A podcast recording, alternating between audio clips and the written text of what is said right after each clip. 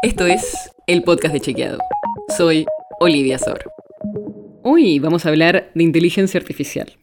Porque en los últimos días circularon muchas fotos en redes sociales que resultaron ser falsas y que tienen algo en común. Fueron creadas por inteligencias artificiales.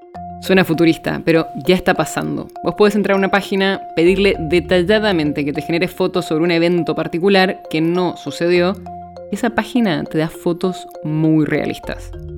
Este avance tecnológico, que suena increíble, puede ayudar de muchas formas, y a muchas personas, por ejemplo a diseñadores gráficos, pero genera un problema muy puntual en el mundo de la desinformación. Ya están circulando esas fotos creadas por inteligencia artificial como si fueran ciertas. Por ejemplo, ¿viste en los últimos días unas fotos del Papa Francisco con un camperón blanco? Bueno, circularon un montón porque la verdad era medio raro verlo al Papa con una de esas camperas modernas. Pero eso nunca pasó. Esas imágenes fueron creadas con inteligencia artificial. Lo mismo pasó hace unas semanas en Estados Unidos, donde circularon unas fotos del expresidente Donald Trump siendo arrestado por policías. Y eso tampoco pasó. El problema es que muchas de estas fotos creadas con estas nuevas herramientas son muy realistas y es muy difícil darse cuenta de que fueron editadas. Quizás hace algunos meses era más fácil identificarlas porque el proceso no funcionaba tan bien, pero están mejorando muy, muy rápido. Igual hay todavía algunos detalles que se pueden tener en cuenta por si dudas de si la foto es real o no. Por ejemplo, ver las manos.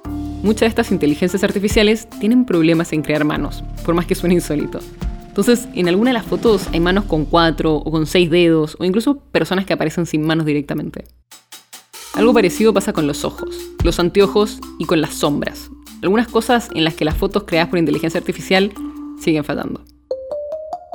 Después hay otros detalles que hay que tener en cuenta. Por ejemplo, en la foto falsa que circuló sobre el Papa, aparece con algunos anillos que él no usa.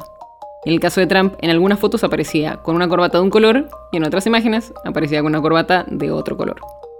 Ya sé, son detalles súper mínimos que muchas veces cuando estamos viendo redes sociales se nos escapan.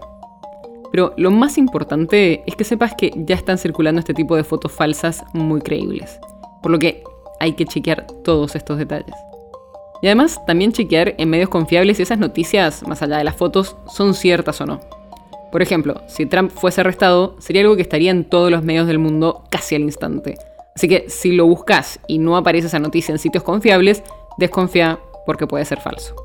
No sabemos bien dónde vamos a terminar con estas imágenes, ni por cuánto tiempo vamos a poder darnos cuenta con las manos o con los lentes, así que tenemos que estar más atentos que nunca.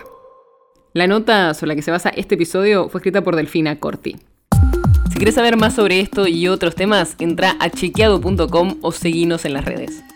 El podcast de Chequeado es un espacio en el que de lunes a viernes te contamos qué de lo que escuchaste o circuló es verdadero o falso. Te traemos datos para que puedas entender mejor las noticias. Si tienes una idea, algún tema del que te gustaría que hablemos en un próximo episodio, escribinos a podcast.chequeado.com. Y si te gustó este episodio, seguinos en Spotify o en tu app de podcast favorita y recomendanos a tus amigos. Es una producción de Chequeado, producción colaboración con Posta. La producción está a cargo de Martín Slipsuk y Sebastián Chávez. Y la edición es de Nacho Guarteche. Yo soy Olivia Sor. Hasta mañana.